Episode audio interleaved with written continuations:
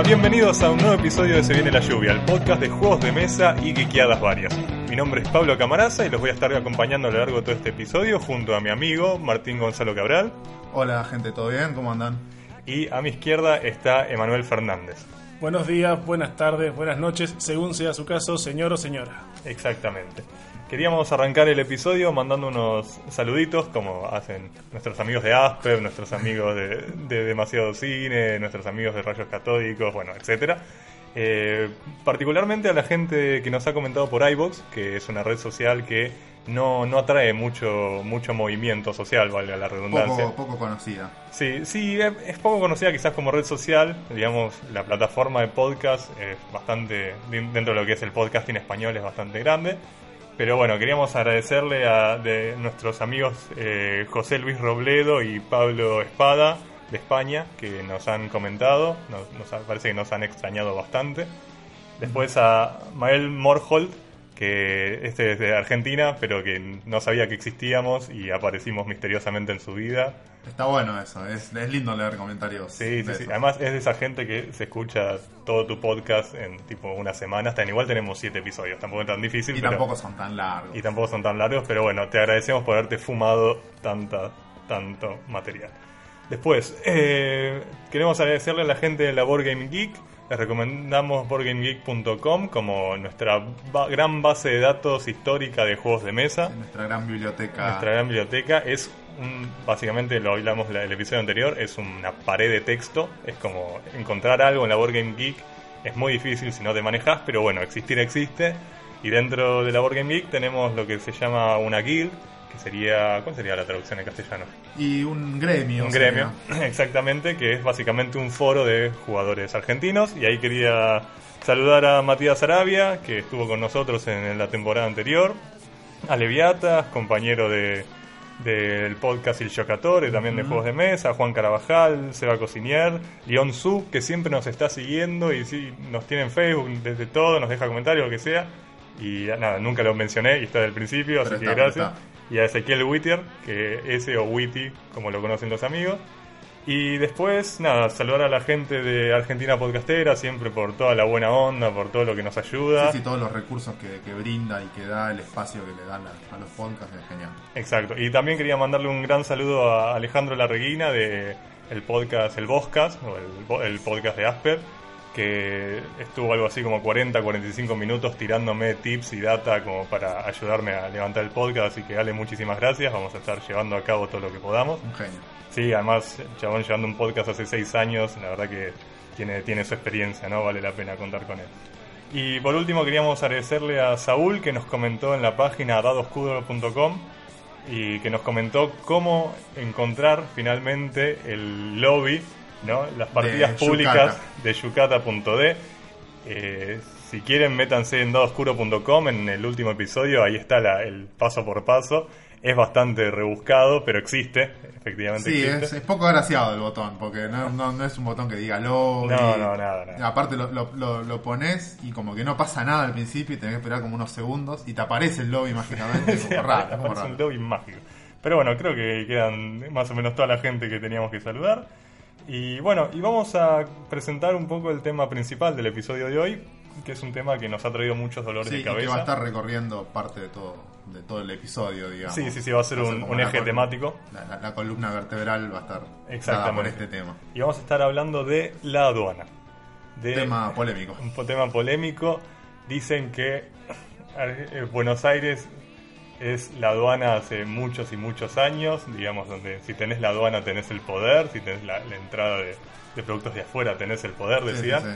Unitarios versus federales, remonta de ahí el tema de la aduana. Digamos que la aduana siempre ha sido un material turbio dentro de nuestro país. Y bueno, y vamos a hablar un poquito de eso, vamos a hablar de cómo comprar juegos afuera, o por lo menos a contar nuestras experiencias.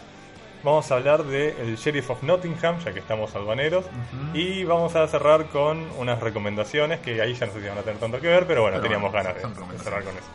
Así que bueno, ¿arrancamos entonces el episodio? Dale, vamos. Genial.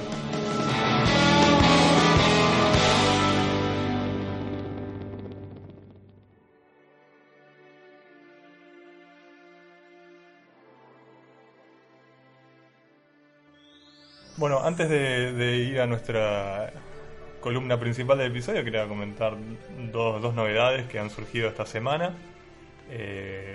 Primero, una que comentamos por el Facebook de Dado Oscuro, que es que sale el One Night Resistance. Este mashup entre One Night Werewolf y el universo de Resistance. Exactamente. Si no saben qué es el One Night Ultimate Werewolf, les recomendamos que visiten nuestro episodio número 1, si no recuerdo. Sí. El plot. Sí. Que Gonza habla... maravillas. Sí, habla maravillas de este juego. Y bueno, el Resistance todavía no lo hemos hablado, lo hemos mencionado varias veces en diferentes episodios. Es un juego que bancamos, creo que los tres acá. Sí, nos encanta el juego. Y bueno, algún día ya le haremos la reseña. Pero bueno, queríamos decir que va a salir este juego, que va a ser básicamente un One Night Werewolf, pero con temática Resistance arriba. Pero el juego básicamente lo mismo. Así que nada, no tiene mucho sentido. Bueno, sí, es un juego de roles sociales, de que cada uno tiene un rol secreto y tienen que descubrir quién es el espía. Yo quiero hacerme la culpa y quiero decir que estoy a nada de vaquearlo. No. Me pega en el corazón. ¿Qué pero quieren que ¿no tenés los dos? Sí, y puedo tener el tercero, ¿por qué no? Puedo tener al hijo. No lo vaqueé todavía. Puede pasar, o sea, creo que tengo 10 días. Esperá que salga en Coolstuffinc y comprate ahí, boludo. Bueno, Kickstarter una semana, perdón. Bien. Después queríamos comentar que el 15 de mayo, si no me equivoco, sábado 16 de mayo se va a hacer el Geek Out Fest. Geek Out es un grupo que está llevando a cabo encuentros de juegos de mesa. Uh-huh. Y esta vez se viene uno más grande que va a ser en la Facultad de Ingeniería de la UBA. ¿Qué es ese edificio medio catedral, no? Sí, es un edificio... perdón, este es el que está en Paseo Colón. Sí, está en Paseo Colón, es un edificio grande. Sí, yo me estaba confundiendo con otro. Bueno, el punto es que va a ser abierto para todo el público, hay que anotarse, eso sí, en meetup.com, que es una red social para llevar a cabo eventos, el evento es gratuito. Se tienen que registrar en la página, claro. Gratis, gratuito. Se pueden registrar con Facebook. Sí, no supone ningún esfuerzo. Y se meten ahí si quieren. Va a ser, no sé si a partir de las 2 de la 3 de la tarde, creo. Y creo que hasta las 5 hay entrada libre. Y después de las 5 van a estar abriendo el portón cada media hora, algo así. Igual cuando tengamos bien más detalle vamos a comentarlo. Pero bueno, es una muy linda oportunidad para quienes nunca jugaron juegos de mesa complejos. Se vengan y echen un vistazo a ver si les gusta la cosa. Porque va a haber gente de todos los tipos, gente que juega mucho, gente que juega más o menos, gente que juega poco, entonces va a ser un lindo lugar para poder empezar, digamos. Sí, eso quiero recalcarlo. Si sos una persona que por ahí no jugaste nada o casi nada, andá tranquilo porque siempre hay alguien, y más de uno, vas a ver mucha gente dispuesta, pero a enseñarte tranquilo, eso es lo lindo del ambiente, o sea, es muy amistoso. Ya he visto varias personas que han ido ahí por primera vez que no conocían nada y se van muy contentos, o sea, primero por los juegos en sí, porque se divierten, pero además por el ambiente que ven, por cómo ven cómo es la gente. Exacto, sí, es además gente recopada, digamos, siempre hubo buena onda. Asumo que cada uno va a llevar sus juegos, incluso si quieren jugar algo de nuestra colección simplemente nos mandan un mensajito. Sí, lo llevamos, no tenemos ningún drama. Exactamente, sí, yo por lo menos voy a estar, creo que Emma vos también. Sí, seguramente. Y bueno, va a estar todo el staff de Se Viene la Lluvia. Así que si quieren jugar con cosas con nosotros van a estar más que bienvenidos. Hay un buffet que va a ser económico, es una gran oportunidad para... Va a estar bueno. Jugar, sí. Así que bueno, esas son las dos noticias que queríamos recalcar. Después hay un montón de otros juegos que van a salir o salieron, pero que no les importa a nadie en este momento. Sí, una situación muy radial. Y bueno, arrancamos entonces con... nuestro bloque principal, ¿no? Y acá se pone oscuro el asunto. Sí, no sé si oscuro, pero se pone complejo. Se pone denso. Se pone complejo. Le recomendamos a nuestros oyentes españoles que si desean saltear todo este bloque, van a estar en todo su derecho, porque vamos a hablar sobre una situación más particular de nuestro país, que es cómo comprar cosas en el exterior y poder recibirlas. Sí. Que particularmente nos afecta a nosotros. Claro. O sea, gente que no sea de Argentina no va a entender las peripecias que tenemos que hacer. O sea, lo pueden escuchar porque se van a cagar de risa de la boludez que tenemos que hacer y le va a parecer surrealista lo que hay que hacer para sacar algo de la aduana. Pero bueno, nada, vamos a dejar marcado, digamos, cuando termina este segmento para que puedan saltearlo tranquilamente. Exactamente. Pero bueno, nada, para que entiendan un poco por lo que pasamos nosotros. Nuestra pequeña realidad social. Exacto. Bueno, primero haremos todo el ejercicio. Sí, lo que escuchan son las hojas que van y vienen. Haremos todo el ejercicio desde el primer punto, ¿no? Desde la base, que es: yo quiero comprar un juego de mesa. Vi Tabletop con Will Wheaton y sus amigos jugando al Settlers of Catan o jugando al Small World, lo que sea. Me cebó, quiero comprar un juego de mesa. Bien, ¿cuál es el primer paso? Bien, ¿a dónde voy? ¿Dónde compro un juego de mesa? Bueno, primero vas a buscar en comercios locales. No vas a encontrar mucha variedad. Es un primer paso, no había pensado. Bien ahí, Gonza, dame 5. Ahí está. Bien, bueno, cuando te des cuenta que no los conseguís, o los conseguís a precios bastante ridículos... Porque va a pasar esto, o sea, vos alguna vez jugaste al TEC o viste el TEC y vas a decir: ok, es un juego de mesa, sale 300 pesos. ¿Por qué me están vendiendo un juego de mesa 1.500, 1.800 pesos? O sea, es un juego de mesa. ¿Por qué el Settlers of Catan es más caro? Hay una cuestión de por qué es más caro. Pero, o sea, los juegos de mesa que tienen acá, que no sean TEC, que no sean... Que no estén producidos acá. Que no estén producidos acá. Bueno, ahora te vas a enterar por qué son tan caros. Exactamente. Bueno, siendo que la búsqueda dentro del mercado local te va a decepcionar un poquito, vas a decir: bueno, voy a ver qué onda. Vas a la fuente, vas a tratar de comprarlos. Bueno, obviamente las páginas quizás más conocidas para la gente que no juega son Amazon y eBay. Sí. No, yo nunca compré ninguna de las dos, pero sé que están ahí y tienen precios accesibles. Claro, son posibles de comprar. No tienen nada raro hasta donde yo sé, pero no es la que compramos nosotros. ¿Por qué? Porque en general los vendedores por separado suelen tener, como digamos, poca, ¿cómo se dice? Stock. Pero no solo poco stock, sino pocos juegos diferentes, digamos. En general tienen como poca variedad de juegos. Acá. Exactamente. Entonces, si vos querés comprar, que ahora vamos a explicar por qué, varios juegos, digamos, una buena cantidad de juegos de una, y tenés que ir comprándole diferentes chabones, y es como medio una paja. Sí, engorroso. Es engorroso. Así que vamos a ir a los que recomendamos nosotros, que son, en primer lugar, Coolstuffinc.com, sí. En segundo lugar, miniaturemarket.com, y después hay un par más. Yo lo quiero destacar porque yo los había bichado hace unos años y no los recuerdo con buenos precios, no malos precios, pero no tenían descuentos en especial, y últimamente los he visto y tienen descuentos que están casi al nivel de los otros dos. Pero Fun Game hacía envíos afuera de Estados Unidos. Sí. Bueno, okay. Ahora yo particularmente quiero recomendar, que sé que hacen envíos fuera de Estados Unidos porque he comprado la primera vez, de hecho la única, o sea, cuando me cebé con los juegos y me metí para comprar de afuera, compré a Noble Knight Games. Así es, nobleknight.com es la página. Y buena onda, o sea, no tiene precios tan baratos como los demás que nombramos. Pero nada, el envío se perdió y de buena manera me mandaron el paquete nuevo. El paquete nuevo sin ningún drama y me llegó al toque. Bueno, yo quería comentar una pequeña historia que creo que compartimos, porque yo a Gonza lo conocí después de hacer mi primer pedido, que fue justamente a Noble Knight Game, a NobleKnight.com, que fue unas miniaturas que yo pedí y que, siendo que el envío era muy caro, o sea, como que las miniaturas que yo pedía eran tipo $40 en total y el envío básico más barato salía 20 y pico. El envío se llamaba algo así como de tierra a aire, digamos, viaje de tierra a aire, y que nos daba a entender, por lo que tardaba, que básicamente el envío pasaba por todos los continentes del mundo, pasaba por barco, tierra y por avión. Yo tengo la imagen de que elegí el envío más barato, que no me acuerdo cómo se llamaba. Era ese, sí. Pero yo tengo la imagen de que los tipos salían al patio, ponían mi caja arriba de una mula y le pegaban con una vara y que venga la mula. O sea, más o menos. O sea, daba la sensación de eso. De hecho, y tardó, o sea, el envío me tardó en llegar como si hubiese sido eso. O sea, en una mulita viajando por todo América. Sí. Bueno, lo bueno de Noble Knight Games es que tiene muchos productos que ya no se producen más. Digamos, si necesitas conseguir algo que está fuera de stock, es un buen lugar para ir a buscarlo.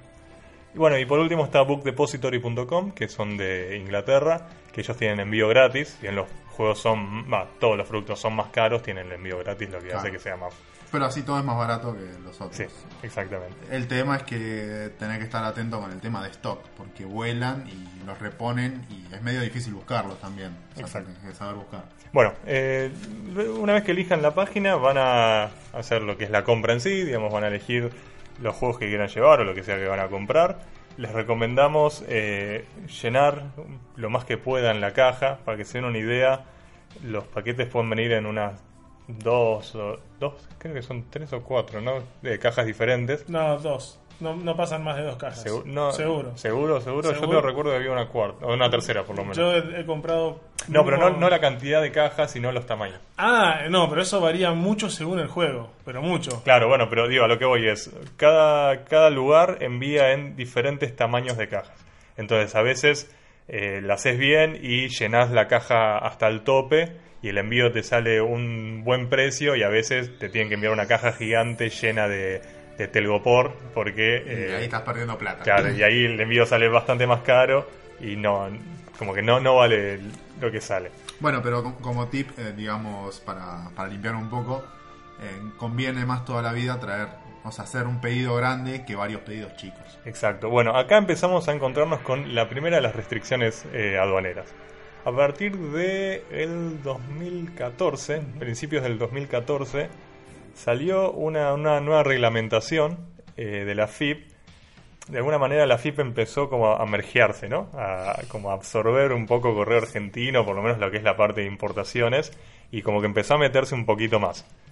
Entonces, en determinado momento ya no era, pues, más o menos conocido que vos para importar tenés que pagar como un derecho de importación, que es el 50% de lo que traes. El valor. Exacto, eso antes lo pagabas a aduana. Ahora, por lo menos desde el principio del 2014, lo tenés que pagar a la AFIP y lo tenés que pagar por adelantado, incluso antes de ir a buscar el juego. Bueno, resulta que la AFIP, para quien no sepa o no esté viendo acá, la AFIP es la Asociación Federal de Ingresos Públicos, que es básicamente quien maneja y cobra todos los impuestos de todo lo que pasa a nivel nacional. Sí, sí, sí. Bueno, una de las restricciones que se pusieron a principios del 2014 es que nadie que no esté registrado como importador puede traer más de 2 paquetes por año.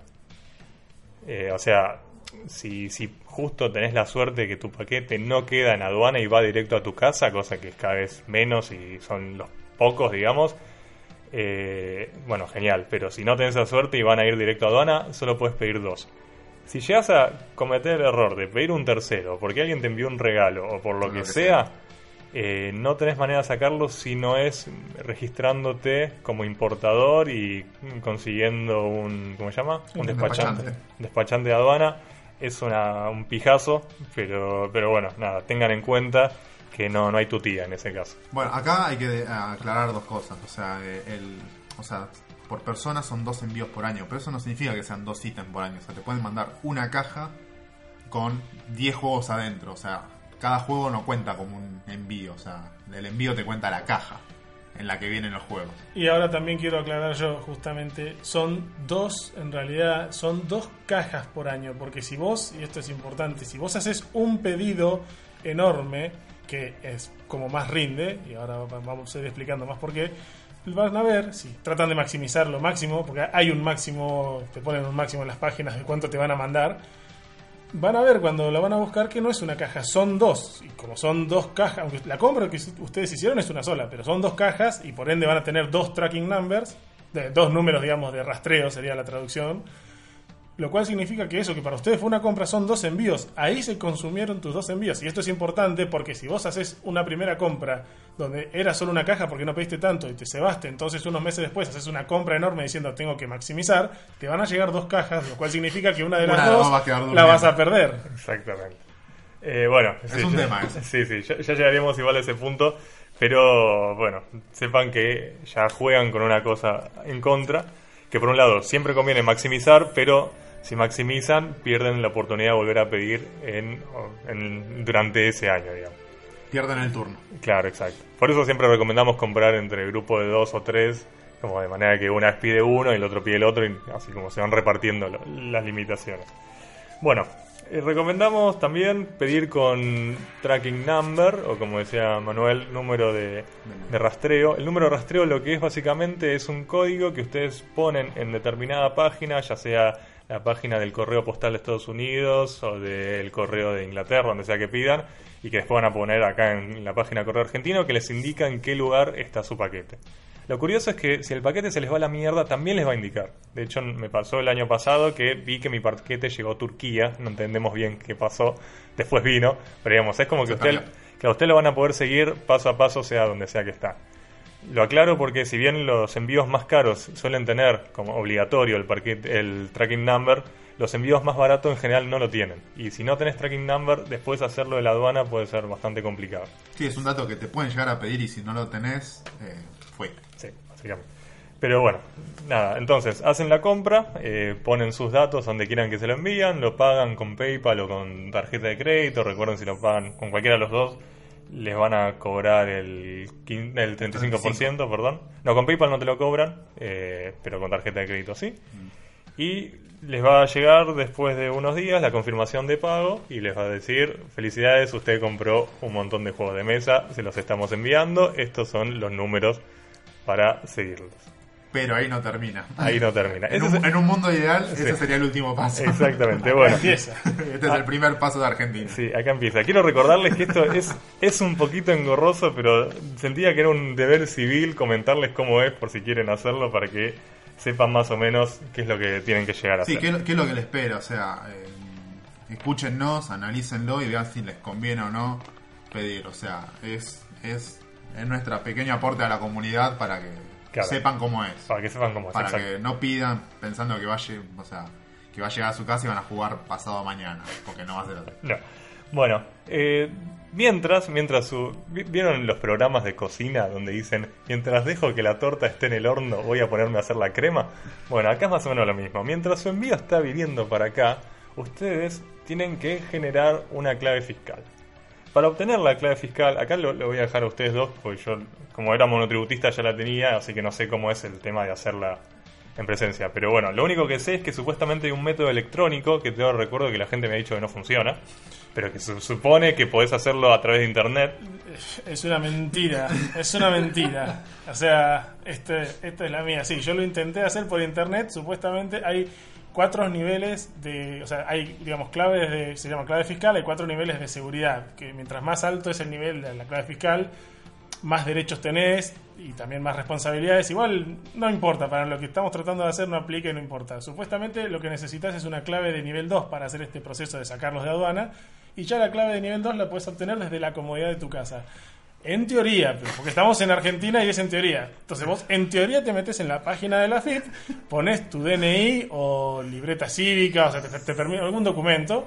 Después de poner tu documento pondrías un par de datos más y sobre todo un dato sobre algún impuesto que hayas abonado, que teóricamente solo podés saber vos, y ya con eso estaría. El tema es que te ofrece 4 o 5 impuestos y no hay manera de hacerlo. Yo lo traté de hacer particularmente con el impuesto a las ganancias. Lo intenté 6 veces probando, porque puede ser que esté viendo mal desde mi recibo cuál fue el impuesto a la ganancia. Te dice, a ver, de qué mes estás declarando y cuánto estás declarando. Probé de 4 meses distintos con los montos diferentes, a ver, antes de restarle, después de sumarle, después de gozo, nada.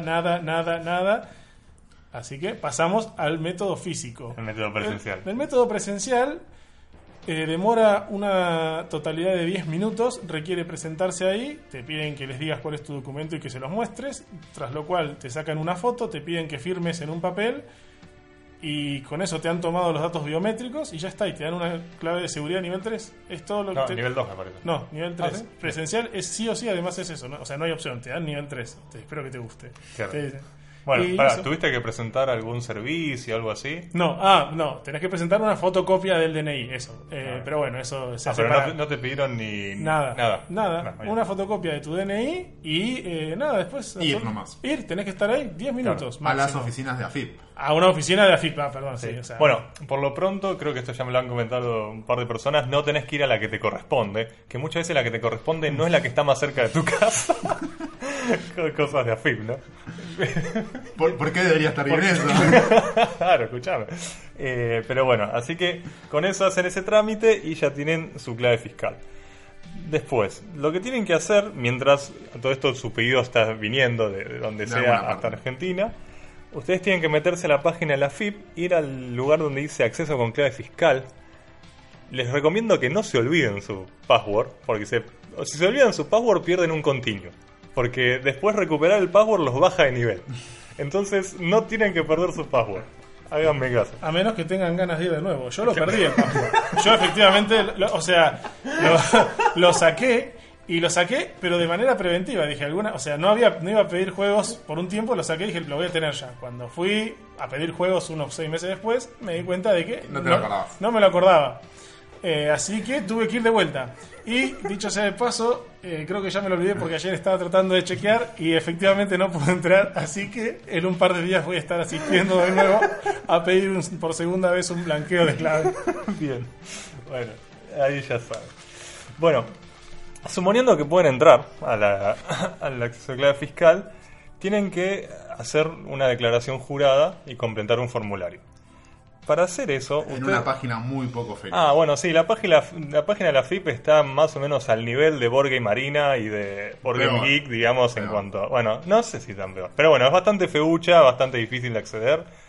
Y bueno, no importa. El tema es que... A partir de acá hay un timer invisible... Hay un timer invisible que, digamos, todo lo que hagas... No sé cuánto sale el timer. 5, 10 minutos. Ponele. Cuando dejas la página sin actividad, se te cierra la sesión. O sea, digamos, sí. Todo lo que hagas a partir de ahora tenés que hacerlo rápido. Sí. Pero obviamente, como es la página de la AFIP, no hay nada que puedas hacer rápido. Primero, porque la página de la AFIP es bastante poco estable. De manera que se cae bastante seguido. Y lo divertido es que siempre se te cae cuando estás a punto de hacer un trámite o en el medio del trámite.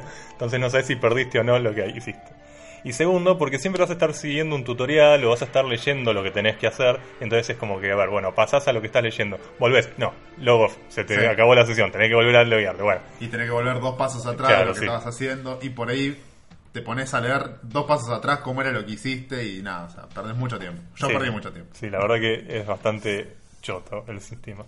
Pero bueno, lo importante es que ustedes tienen que acceder a un servicio que se llama Mis Aplicaciones Web. Ese servicio no está por default activado. Lo tenés que ir a activar. Entonces, acá me lo anoté bien. Tenés que ir... vas primero a la página de la AFIP. Entrás a lo que es acceso a clave fiscal. Y debajo de la columna de servicios... A ver, para que lo encuentre... Acá está. Servicios administrativos clave fiscal. Hay un botón que dice administrador de relaciones de clave fiscal. Si hasta este punto... más o menos creen que la cosa no es intuitiva, este es el puente al mundo de la complejidad. Bueno, dentro de eso, si hacen clic ahí en el administrador de relaciones de clave fiscal, van a ir a una página también muy muy ochentosa, muy muy luqueada, donde... faltan los GIFs de las cosas moviéndose, ¿no? Sí, solo falta eso. Va a haber un montón de texto que nadie va a leer y un botón que dice adherir servicios. Hacen clic en adherir servicios, después va a haber una página con un montón de logos, uno abajo del otro. El primero es el de la AFIP, hacen clic en el de la AFIP y hacen clic en servicios interactivos, y es como tipo un árbol que se van como desplegando diferentes cosas, y buscan el que dice aplicaciones web. Yo en ese paso estuve un montón de tiempo, fue un quilombo. Sí, no, es una mierda. Porque, puse y no sabía que tenían que apretar en los logos, o sea, pensé que los logos eran otra cosa, claro. Hasta que me di cuenta que los logos eran apretables. Pasó un tiempo y...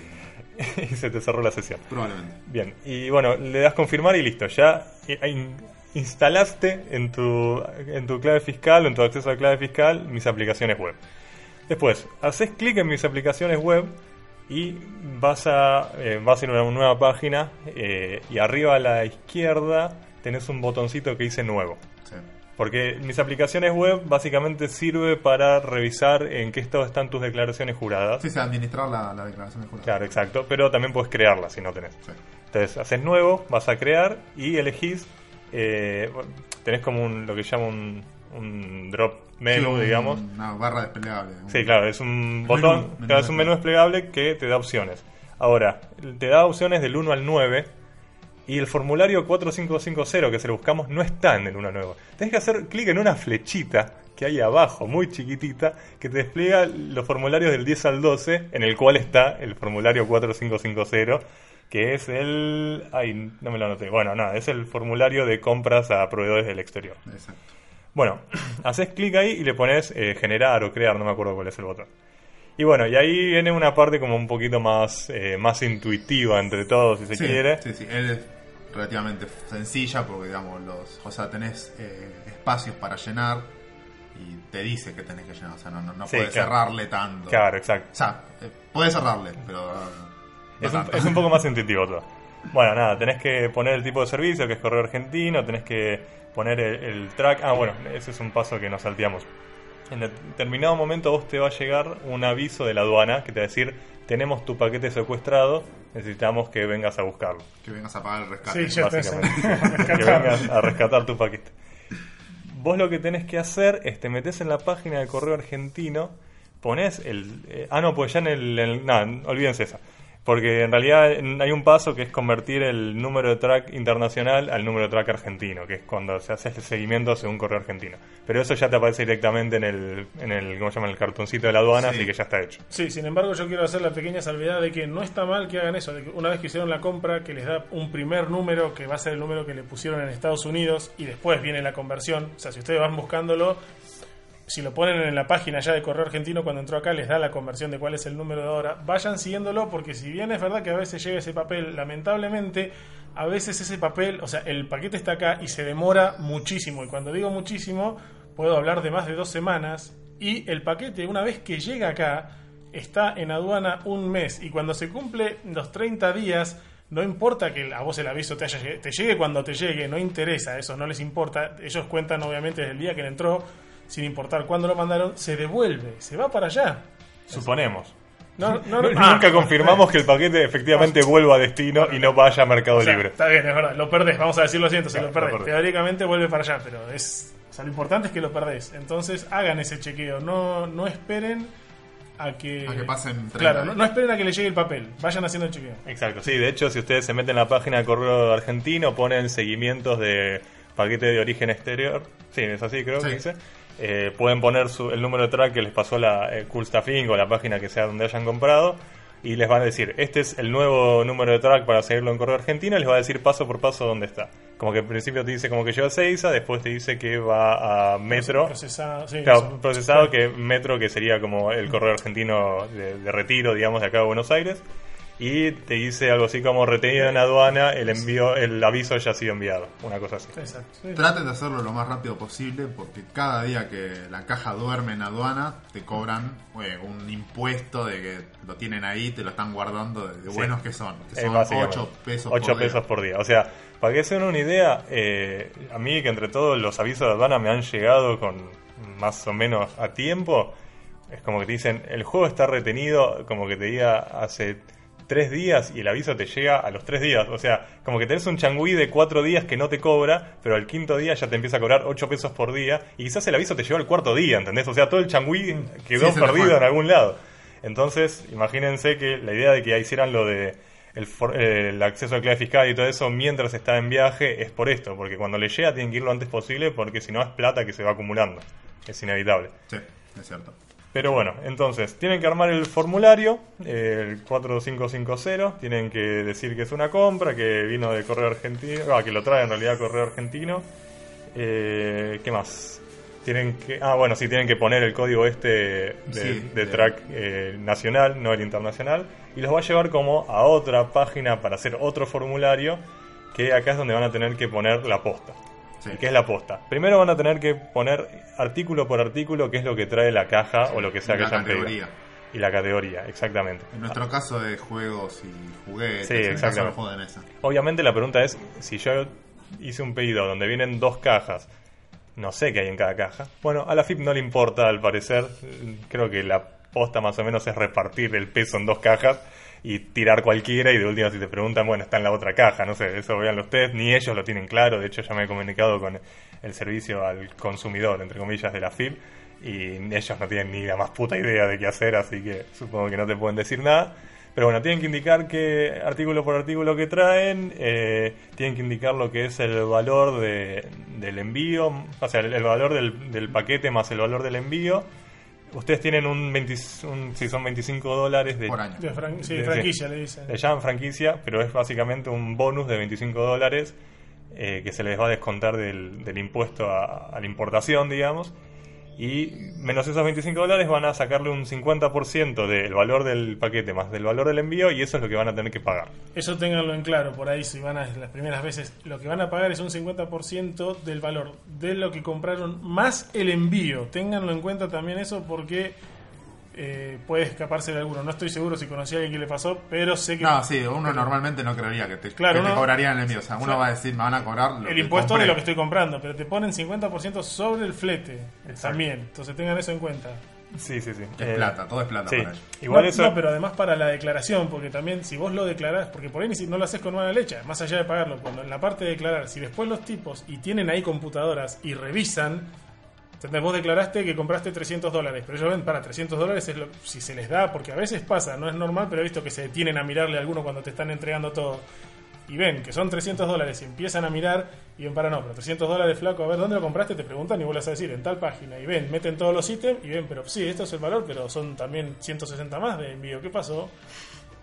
Ahí estás hasta las manos. Sí. No queremos estar hasta las manos con la aduana, es algo no queremos que nuestros oyentes estén hasta las manos. Exacto. Sí, perdón, tenemos que hacer un disclaimer que no hicimos, que es que si por alguna razón ustedes hacen mal las cosas y terminan en prisión o lo que sea, no nos echen la culpa a nosotros. Nosotros simplemente estamos intentando hacer un paso a paso de las experiencias que nosotros tuvimos y lo que sabemos que tenemos que hacer, pero no somos especialistas en aduana ni nada de eso, entonces probablemente muchas de las dudas que tengan no podemos responderlas, pero bueno, pregunten si tienen alguna duda. Tampoco lo vamos a poder sacar de la cárcel, claro, no tenemos amigos abogados, o sea, no nos busquen. Claro, pero bueno, nada, o sea, en realidad la idea de esto es como ir haciendo una guía de para que sea una idea de los pasos. Igual, insisto, si tienen alguna pregunta específica nos pueden hacer, veremos lo que podamos en base a la información que tengamos.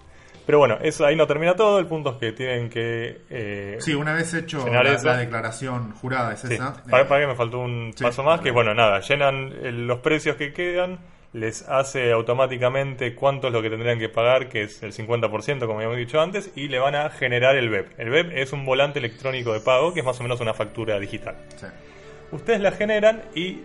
la AFIP les va a decir, bueno, felicitaciones, ya presentó su declaración jurada, acá está el volante electrónico, que es básicamente una factura de la AFIP que va a tener un código que dice, ustedes lo pueden pagar por Rapipago, pagomiscuentas.com, lo que sea, digamos. O sea, sí. Eso entre todos es bastante fácil de pagar.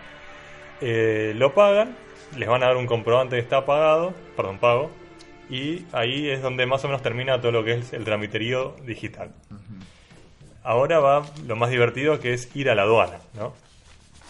Así que vamos a pasar a esa tercera sección, que es lo más divertido, donde mejor la pasamos, que es el viaje a la aduana. Primero, no, lamento si nos olvidamos algo, pero creo que tengo anotado todo lo que tenemos que llevar. Primero, lleven el aviso de la aduana, diciéndole que les llegó el paquete. Si no les llegó, como decía Manuel, porque nunca va a llegar o lo que sea... bueno, nada, digan que no llegó, pero que chequearon por internet y saben que la visa está acá y tienen todo. Uh-huh. Segundo, lleven el volante electrónico de pago original. Y ese imprímanlo. Por las dudas, lleven 2 copias de todo si pueden. Por las dudas, no sé si se la van a pedir, pero tenganlo. Las piden y las ven, pero por las dudas, llevenlas, claro. Si alguno se las queda. Después, lleven la factura o de Rapipago, o de Pago Fácil, o de Pago Mis Cuentas, diciendo yo pagué esto. Uh-huh. Tercero, lleven, que existe, un volante electrónico de pago que es como la versión paga. O sea, como que es el mismo volante que el anterior, pero que en vez del precio dice pagado. Sí. Ese te lo genera al rato o al tiempo después de que... O sea, digamos, te genera uno como provisorio, que te dice todavía no está pago, o queda pendiente de deuda, pero que sirve, pero yo llevé ese. Y uno que se generó después en la misma página que dice está pago, está libre de deuda, una cosa así.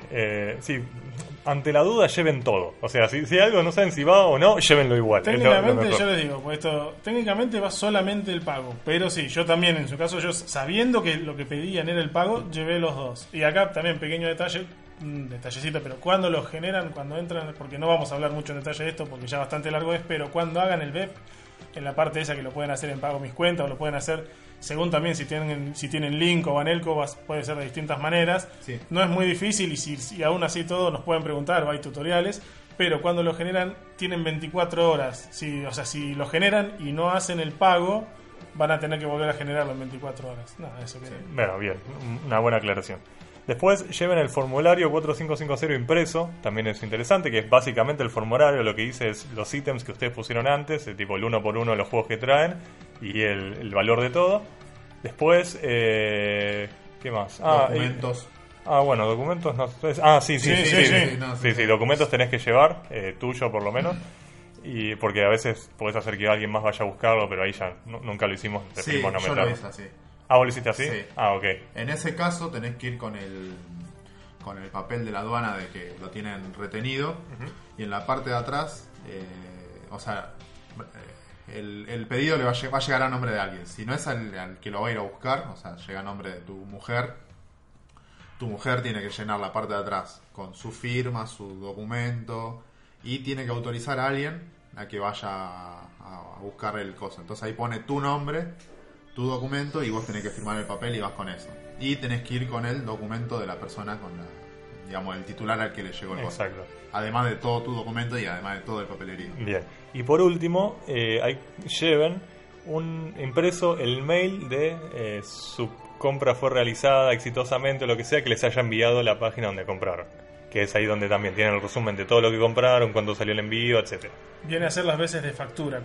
Como no mandan factura en la caja y demás, esto viene a ser la factura. Exacto. Obviamente es todo editable por Photoshop o lo que sea. Y recomendamos no hacerlo para no terminar en cana, pero fíjense. Digo, sí, porque uno dice, bueno, pero yo puedo imprimir mi mail y yo edito mi mail y a la mierda. Sí, en realidad como poder podés. No lo recomendamos. No lo aconsejamos de este espacio. Pero bueno, con todo eso si se les ocurre algún papel más que sea llevable, no sé, el track, o sea, sí, en realidad eso les iba a decir, falta una cosa más que yo el día que fui, igual no me hicieron problema, pero o sea, fui y de hecho haciendo resumen de lo que hace falta, el formulario 4550, el BEP pago, el no pago no hace falta, pero ya que están, si no les cuesta nada llevarlo para mostrárselos, sí. El documento y lo que hay, la fotocopia de la compra, y te van a pedir el papel de la aduana, el papel de la aduana, pero el papel de la aduana solamente si te llegó, si vos vas y no te llegó. Yo vi a alguien rebotar porque no lo tenía. A mí en realidad lo que me pasó fue esto, o sea, yo vi, pero por experiencia de que ya nos habían avisado que si vos ves, estás haciendo el seguimiento por internet y ves que ya aparece en la parte esa del Correo Argentino, ves que ya hace 3 días que está retenido en aduana. Si vas antes de que lleve 3 o 4 días, te van a decir, no, andate flaco porque todavía no te puede haber llegado. Pero si llevan 5 días, de ahí en adelante te lo aceptan. Lo que sí, o sea, no he visto a nadie rebotar en esa circunstancia. O sea, si llevan 5 días al menos, te dejan pasar. Lo que sí les iba a decir que son capaces de hacerte rebotar es, además de todo esto, lleven un screenshot, una impresión, de la página del Correo Argentino donde está el tracking de todos los pasos de cómo fue pasando, que no tiene nada que ver con la aduana, pero es eso de lo que les estábamos diciendo, de bueno, día tanto entró en Argentina, día tanto tal, bueno, lleven una impresión de pantalla de eso porque te lo pueden pedir. A mí me lo pidieron la última vez que fui y cuando le mostré al tipo, encima, o sea, no estás ni adentro, esto te lo pide un seguridad que está afuera para ir ordenando a la gente, para ir ordenándolos. El seguridad ese, cuando le expliqué, le mostré todo, o sea, estuvo a punto de hacerme, me dijo, mira, qué sé yo, acá enfrente podrías ir hasta allá enfrente e imprimírtelo de un ciber, pero como que le dije, mirá, tengo todo lo demás, y dijo, bueno, está bien, pero tenelo presente para la próxima porque aún si no soy yo es posible que adentro te reboten, entonces ténganlo en cuenta. Último, claro. Eso es lo último. Bueno, con todo eso van a Antártida Argentina al 1100 y ahí arrancamos con lo que es la aduana en sí. Horarios. Si no me equivoco, la aduana funciona de 9 a 18, ¿es? Sí, no, 16. 4 de la tarde. De 9 a 16. Los horarios pueden ser muy variables. Yo tengo el recuerdo de las veces que fui temprano. Fui a eso a las 8:30. Hice la cola y terminé saliendo a las 12 del mediodía aproximadamente, 11:30. Pero por lo menos las colas que yo hacía o el tiempo que estuve esperando adentro era bastante reducido con lo que yo veía que se iba acumulando durante ese momento. O sea, mientras yo esperaba que me den mi paquete, yo veía que las colas para hacer los pagos y todo era cada vez más larga. Sí. En mi caso, yo fui a las 12 y 12 y 40 estaba afuera. O sea, en 40 minutos me despacharon. Claro. Igual ténganlo como... no he ido nunca a esa hora. Yo debo haber ido 4 o 5 veces en los últimos 2 años desde que es de esta manera y como era antes. Y en todos los casos iba a las 9 de la mañana, a las 10 como muy tarde, y me iba a las 12 del mediodía. Nunca me tomó menos de 2 horas estar ahí adentro.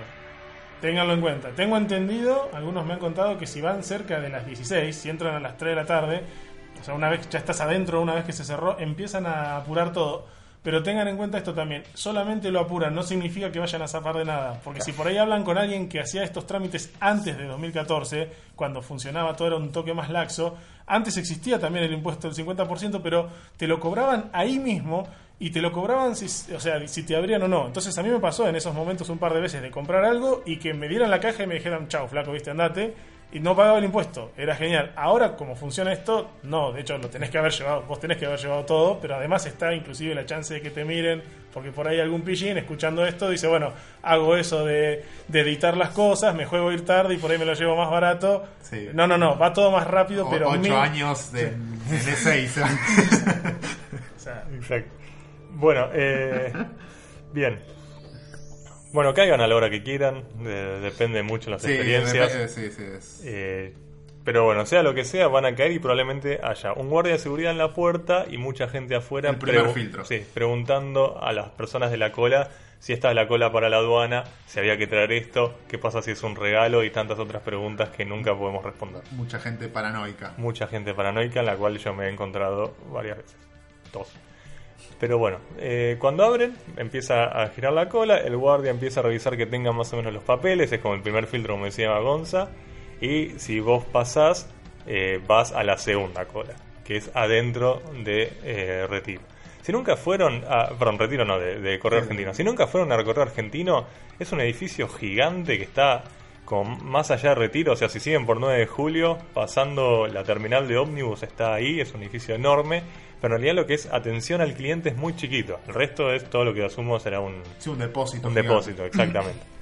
Entonces, pasan la primera cola, van a la segunda. En la segunda les van a pedir que les muestren ¿cómo se llama? El cartoncito de la aduana. Y les van a decir, bueno, vos tenés que ir a esa cola para pagar el servicio de aduana más los días que estuvo el paquete estacionado.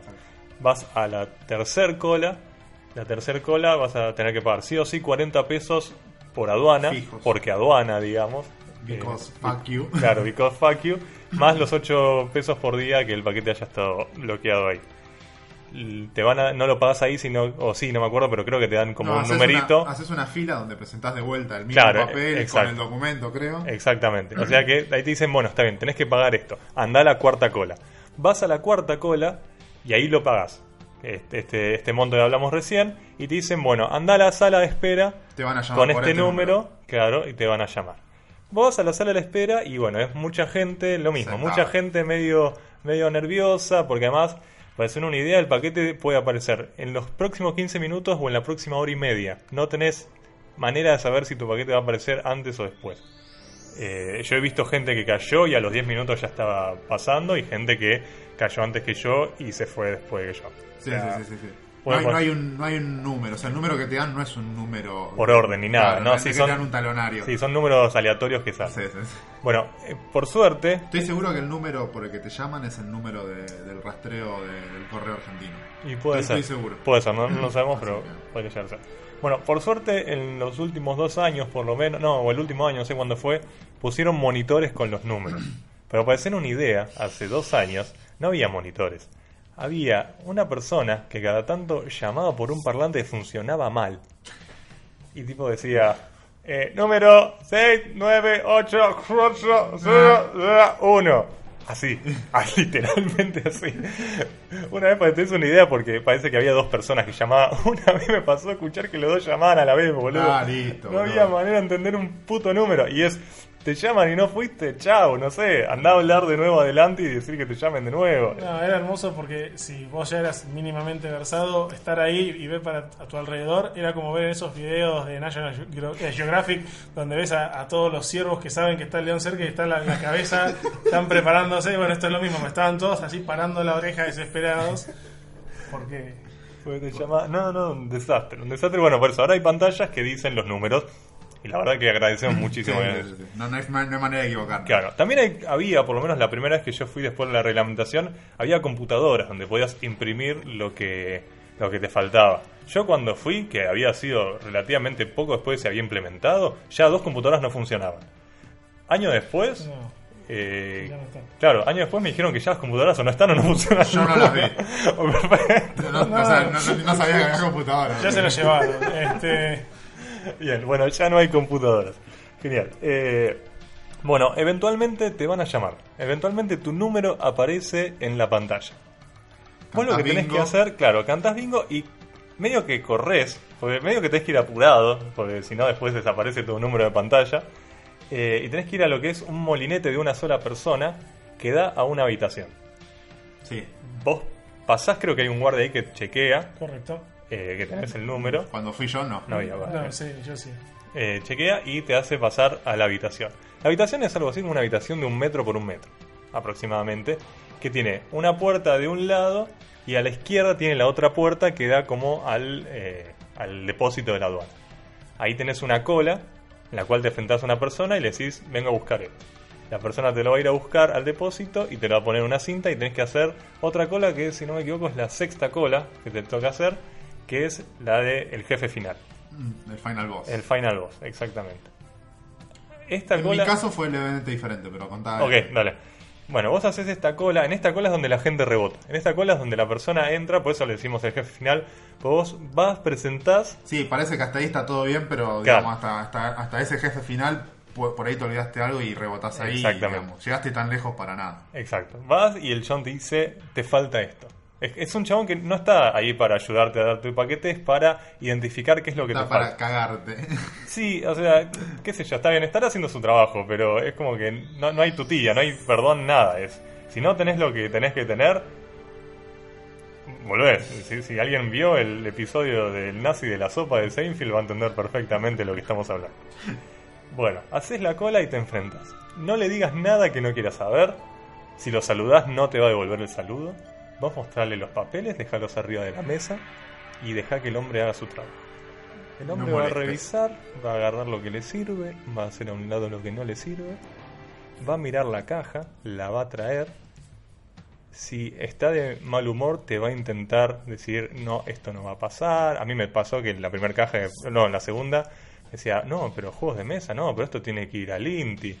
A chequear, a ver si tiene componentes radioactivos. No radioactivos, pero digamos que puedan ser tóxicos, sí. Claro.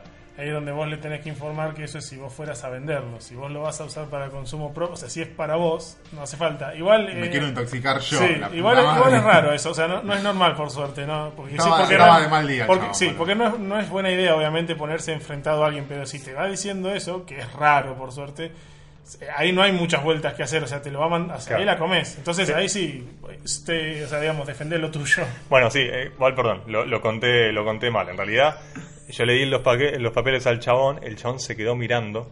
Mientras el chabón miraba los papeles, porque tipo se detuvo a mirar un papel, yo creo que bajé 10 kilos más o menos de lo que sudé. Y el chabón dijo: bueno, no, fue. Y pasá, me dijo.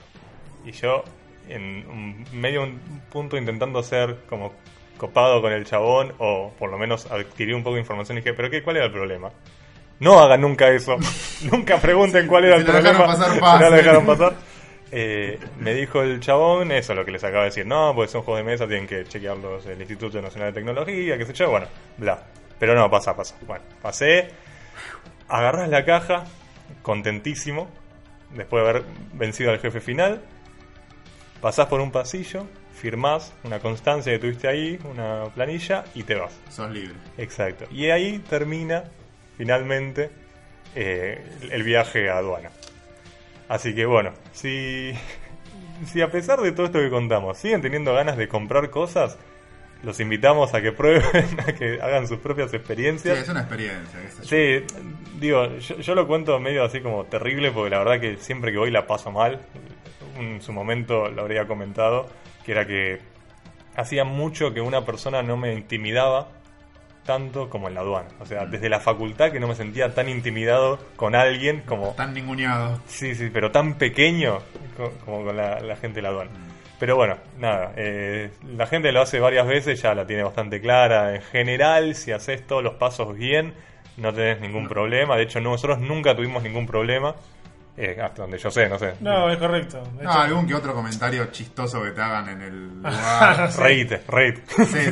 De hecho, yo fui a buscar un juego de mesa y me pregunta el tipo en la mesa, lo saca de la caja, del envoltorio. ¿Te abrieron en la caja? Sí, a mí también, sí. Sí, te lo abro. Y antes de abrirlo me dice: ¿qué es esto? Le digo: un juego de mesa, un juego de cartas. baja la mirada, mira el coso, levanta la mirada lentamente y me mira y dice: ¿y qué? ¿Los que venden acá no te gustan? ¡Oh! ¡Oh! Y yo, o sea, mi reacción fue sonreírle, o sea, no sabía qué contestarle y bueno, nada, no le dije nada. O sea, no sé si el chabón me dijo eso para que le conteste algo y mandarme a la mierda o no sé. No, a mí en mi caso, por ejemplo, una vez cuando dije: ¿y qué hay acá adentro? Pero una caja enorme, y me dicen: les digo, juego de mesa. ¿No estás un poco grande para eso? No sé, una cosa así. Sí, todo bien, tranquilo, o sea, porque también les digo esto, o sea, pasa que no suelo inspirar esto por la situación en la que uno está y está nervioso, pero si uno estuviera en una situación más normal, te inspiran casi lástima los chabones, porque los mirás y se nota que no, ninguno quiere estar ahí, o sea, el área es miserable, o sea, el edificio emana un área de miseria, un aura de miseria terrible. Toda la gente que trabaja ahí, la cara de tristeza, pasa que ustedes van a estar muy preocupados, pero traten, si pueden, de tranquilizarse, si saben que llevan todo, presten atención a las caras de la gente que está ahí, de las que trabaja ahí, quiero decir. Sí. Se van a compadecer un poco, ¿sabes? Sí. Pero bueno, nada, ahí termina la expedición. Espero que les haya servido. Si tenían dudas, espero que más o menos se den una idea por dónde viene la mano. En general, las cuentas que nosotros hemos hecho, por lo menos la que yo he hecho, es que con los costos de importación, de envío y del costo de servicio de aduana, cada producto vale aproximadamente 2,10. Un poco más del doble. Sí, un poco más del doble de lo 220, que usted lo pega. Creo que 2,25 manejaba el número yo. Claro, bueno, por ahí anda. 2,25. O sea que tanto envío como importación y todo eso, lo que hace es que aumenta un 100% el costo del paquete. Pero bueno, nada, son todos esos trámites que hay que hacer. Ya van a agarrarle la cancha cuando lo hagan, si es que lo hacen. Y bueno, esperemos que les haya servido esta guía paso a paso. Intentamos ser lo más descriptivo posible y intentar ponerle la más onda a una cosa que es completamente engorrosa. No tiene nada de onda. Y que no tiene nada de onda, pero bueno, esperemos que les sirvan. Y ahora vamos a aflojar un toque con el bloque musical, que el bloque musical va a ser un tema que deberemos solucionar en algún momento, siendo que YouTube nos pone publicidad en el mejor de los casos o nos bloquea el video en el peor de los casos. Pero bueno, por ahora vamos a tener bloque musical, así que los dejamos con él.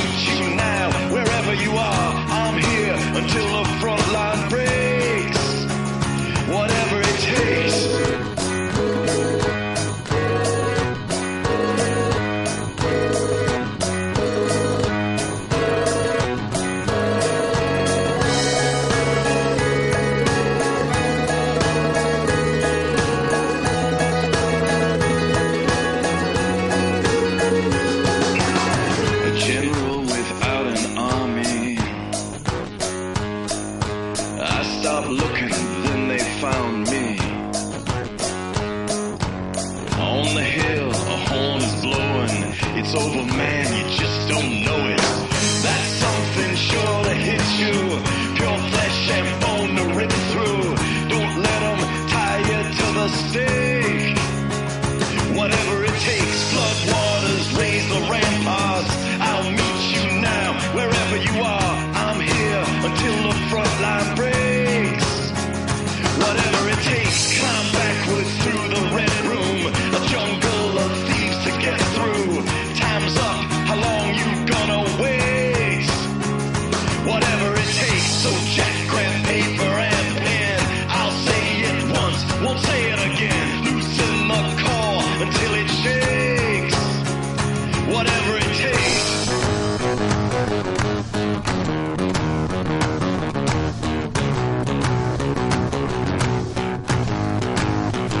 Whatever it takes.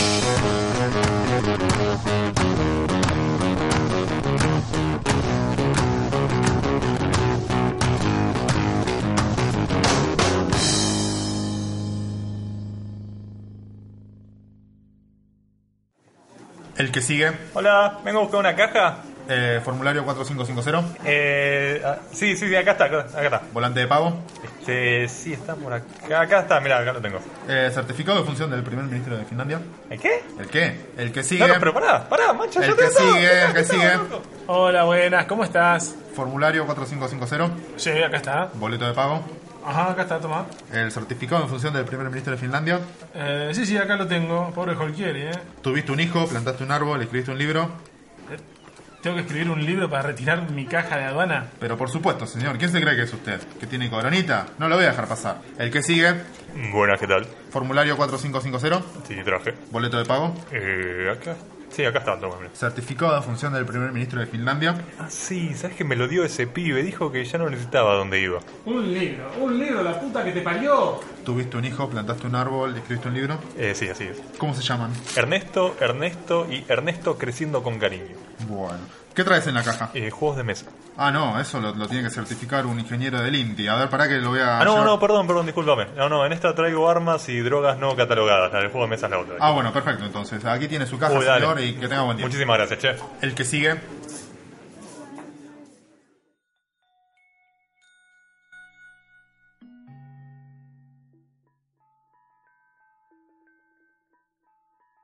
Continuamos con este episodio. Vamos a hablar de un juego que está dentro de lo que es la temática de lo que venimos hablando, o lo que hablamos en realidad del bloque anterior. El juego en cuestión se llama Sheriff of Nottingham, o El Sheriff de Nottingham, recurriendo a ese personaje tan particular de la historia de Robin Hood. Uh-huh. Y queríamos hablar de este juego en particular porque es un juego que nos ha gustado muchísimo, porque... Algo que me pasó, que me llamó un poco la atención, es que es un juego que funciona perfecto con gente que nunca jugó nada, gente que conoce algún que otro juego y gente freak como nosotros que juegan un montón de cosas. O sea, es un juego que funciona perfecto para invitar, para generar como, no sé, amistad entre gente, o por lo menos para romper el hielo. Es como sí, que... o para integrar gente que no juega con gente que juega, que pueden estar... un mismo nivel. Sí, completamente. De hecho, nos pasó algo bastante raro, que en una de las últimas reuniones jugué con gente que no conocía, pero una de esas personas era una chica, no sé si estadounidense o dónde. Y es como, si pudimos jugar al Sheriff of Nottingham con una chica estadounidense que nadie conoce, nadie, es como que, bien, bueno, se puede, se presta. Pero bueno, vamos al principio de la cuestión. El Sheriff of Nottingham es una reversión de un juego original que salió en el 2006, que se llama... ¿Cómo se llama, Emma? Heart Under Gance. ¿Querés contarnos de qué va el original? Este juego original fue publicado en Alemania, pero diseñado por un brasileño, y salió como parte de la serie Cosmos de juegos, y es un juego en el que uno hace de... por turnos va cambiando. Hay un jugador que hace de sheriff también, ahí es, de hecho es el papel que hace, que controla la frontera, el ingreso de bienes a través de la frontera, y los demás jugadores lo que representan son comerciantes que están tratando de pasar bienes por la frontera. El tema es que hay bienes legales e ilegales, y obviamente los que más plata dan son los ilegales. Entonces lo que están tratando es de contrabandear, básicamente, o sea, porque el que gana el juego es el que más plata suma al final de la partida. Claro, bueno, Esa es el original. Bueno, el Sheriff of Nottingham está muy, muy basado en este juego. Es casi el mismo juego con alguna que otra regla. Es un reskineo. Claro, es con una temática arriba. Bueno, obviamente el juego este, Heart and Tangrense, está agotado. O sea, ya no se consigue. Y fue así durante bastantes años, y yo no recuerdo mal. Es que en realidad salió este juego... fue un éxito, pero a ver, fue un éxito más bien del otro lado del charco. Anduvo bien por aquel lado, o sea, fue conocido, pero hasta ahí, por así decirlo. Europa. En Europa, exactamente. No en Uruguay. Claro, es verdad, buen detalle.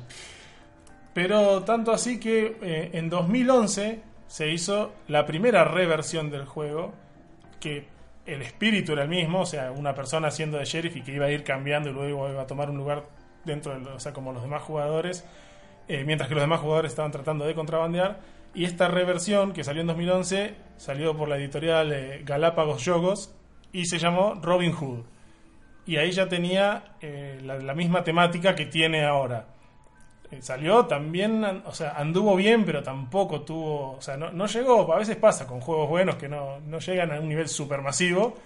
Así que al par de años, ya para 2012, finales de ahí, ya era difícil de conseguir, 2 años después nomás. Claro.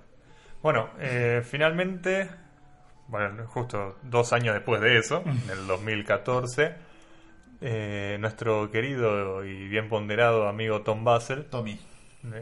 Si quieren saber quién es Tom Vasel más en detalle, los invitamos a escuchar el último episodio de la última temporada, que comentamos un poco sobre él, pero para repasar, es un tipo que hace muchos años que tiene un canal de YouTube que se llama The Dice Tower, donde hace reseñas de juegos de mesa, y el canal fue creciendo muchísimo. Exponencialmente creciendo. Y de hecho ahora obviamente tiene un podcast que se llama The Dice Tower y tiene toda lo que llama una red de podcast que entran dentro de este paraguas, digamos, de Dice Tower. Y bueno, y junto al diseñador y como gerente general de... ¿Cómo se llama la empresa? Con Arcane Wonders. Arcane Wonders, que es la editora que sacó un juego llamado Mage Wars.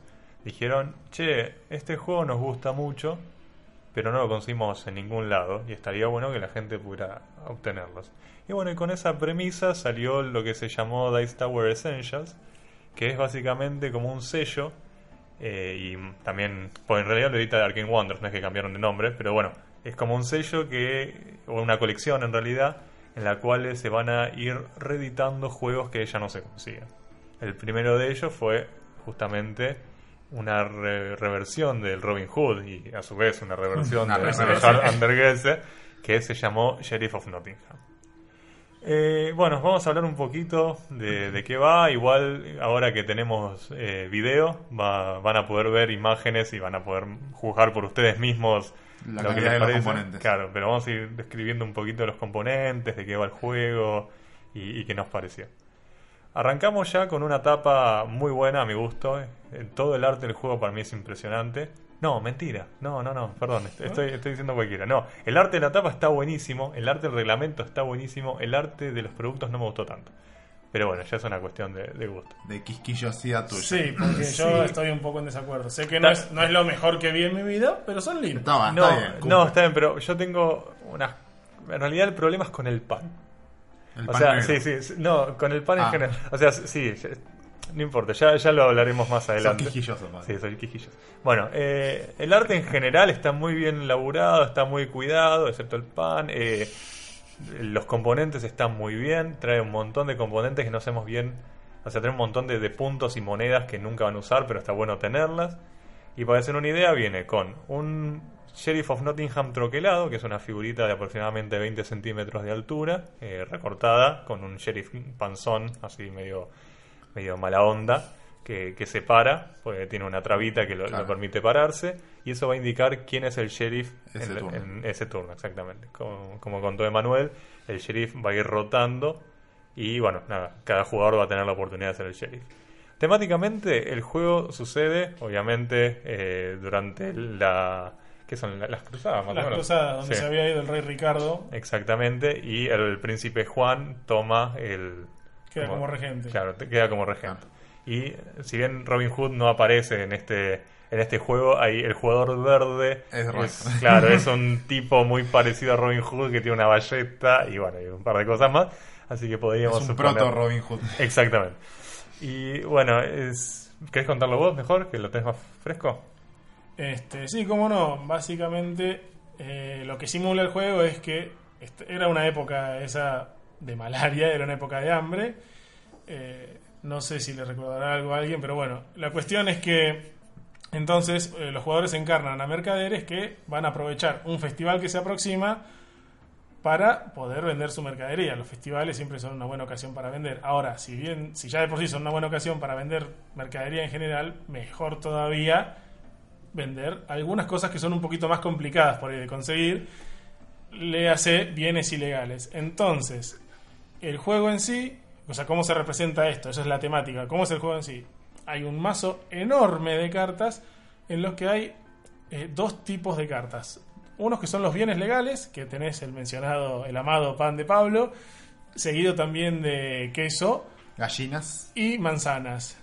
Y por cierto, cada bien tiene una... O sea, no hay la misma cantidad en el mazo. Son, por ejemplo, muchas más manzanas que otras cosas, y los que menos son los gallos, y en consecuencia tienen distinto valor.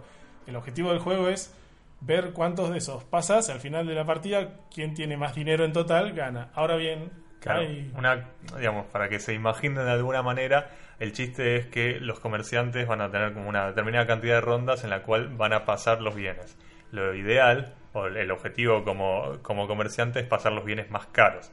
Obviamente los bienes más caros son los que menos hay. Entonces los gallos son bienes más caros, pero son más difíciles de conseguir que las manzanas, que son un montón, pero valen poco. Claro.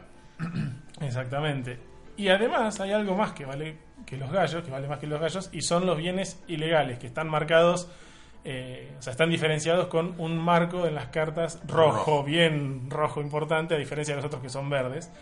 Y ahí tenés ballestas, tenés seda y tenés también... tenés cerveza. Ah, sí, claro, cerveza. Y después manzanas verdes también, que son los bonus. Ah, bueno, también tenés versiones de los... bueno, eso ya es para una variante. Sí, claro. Es una variante. Y pepper, no me sale en español. Sí, bueno, pimienta. Bueno, la cuestión es que uno por turno, o sea, le toca a uno ser el sheriff, perfecto. Todos los demás jugadores lo que van a hacer es, van a empezar con una mano de 6 cartas y...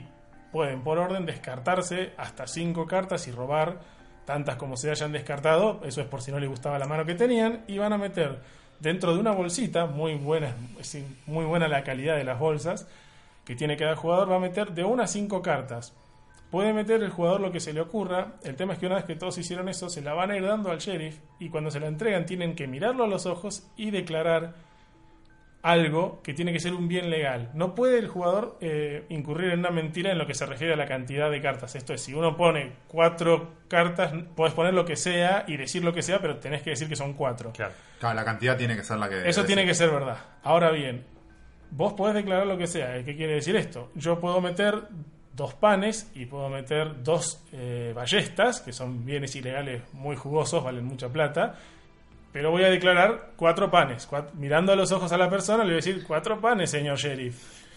Y así van a ir uno tras otro, entregando y declarando lo que sea. Una vez hecho eso, el sheriff tiene 2 opciones. El sheriff puede creerle al jugador, puede decir, sí, está bien, seguramente acá adentro solo hay 4 panes, y devolvérselo. ¿Qué más podría haber? ¿Qué otra cosa puede haber? Obviamente, acá son todos comerciantes honestos, y devolvérselo. En el caso en que se lo devuelve, la persona ya abre la bolsa, saca lo que hay, y todo lo que sea legal lo pone boca arriba, o sea, se ve. Pero si pone algo ilegal, si bien no se ve cuál era, porque valen diferentes los tipos de bienes ilegales, se pone boca abajo, o sea que inmediatamente se sabe que había mentido, que había algo ilegal, pero ya no se puede hacer nada al respecto. Ya pasó, ya la carreta está en el... Bueno, dentro de eso que acaba de escribir Manuel es donde está como toda la jugosidad del juego, ¿no? O sea, el juego, si se puede resumir a algo, es a ese momento donde el sheriff tiene las bolsas, que nosotros decimos bolsas, pero imagínenselo como sobrecitos de tela con un botón tipo, no sé bien, como vieron las camisas que tienen botones, bueno, un botón muy parecido a eso.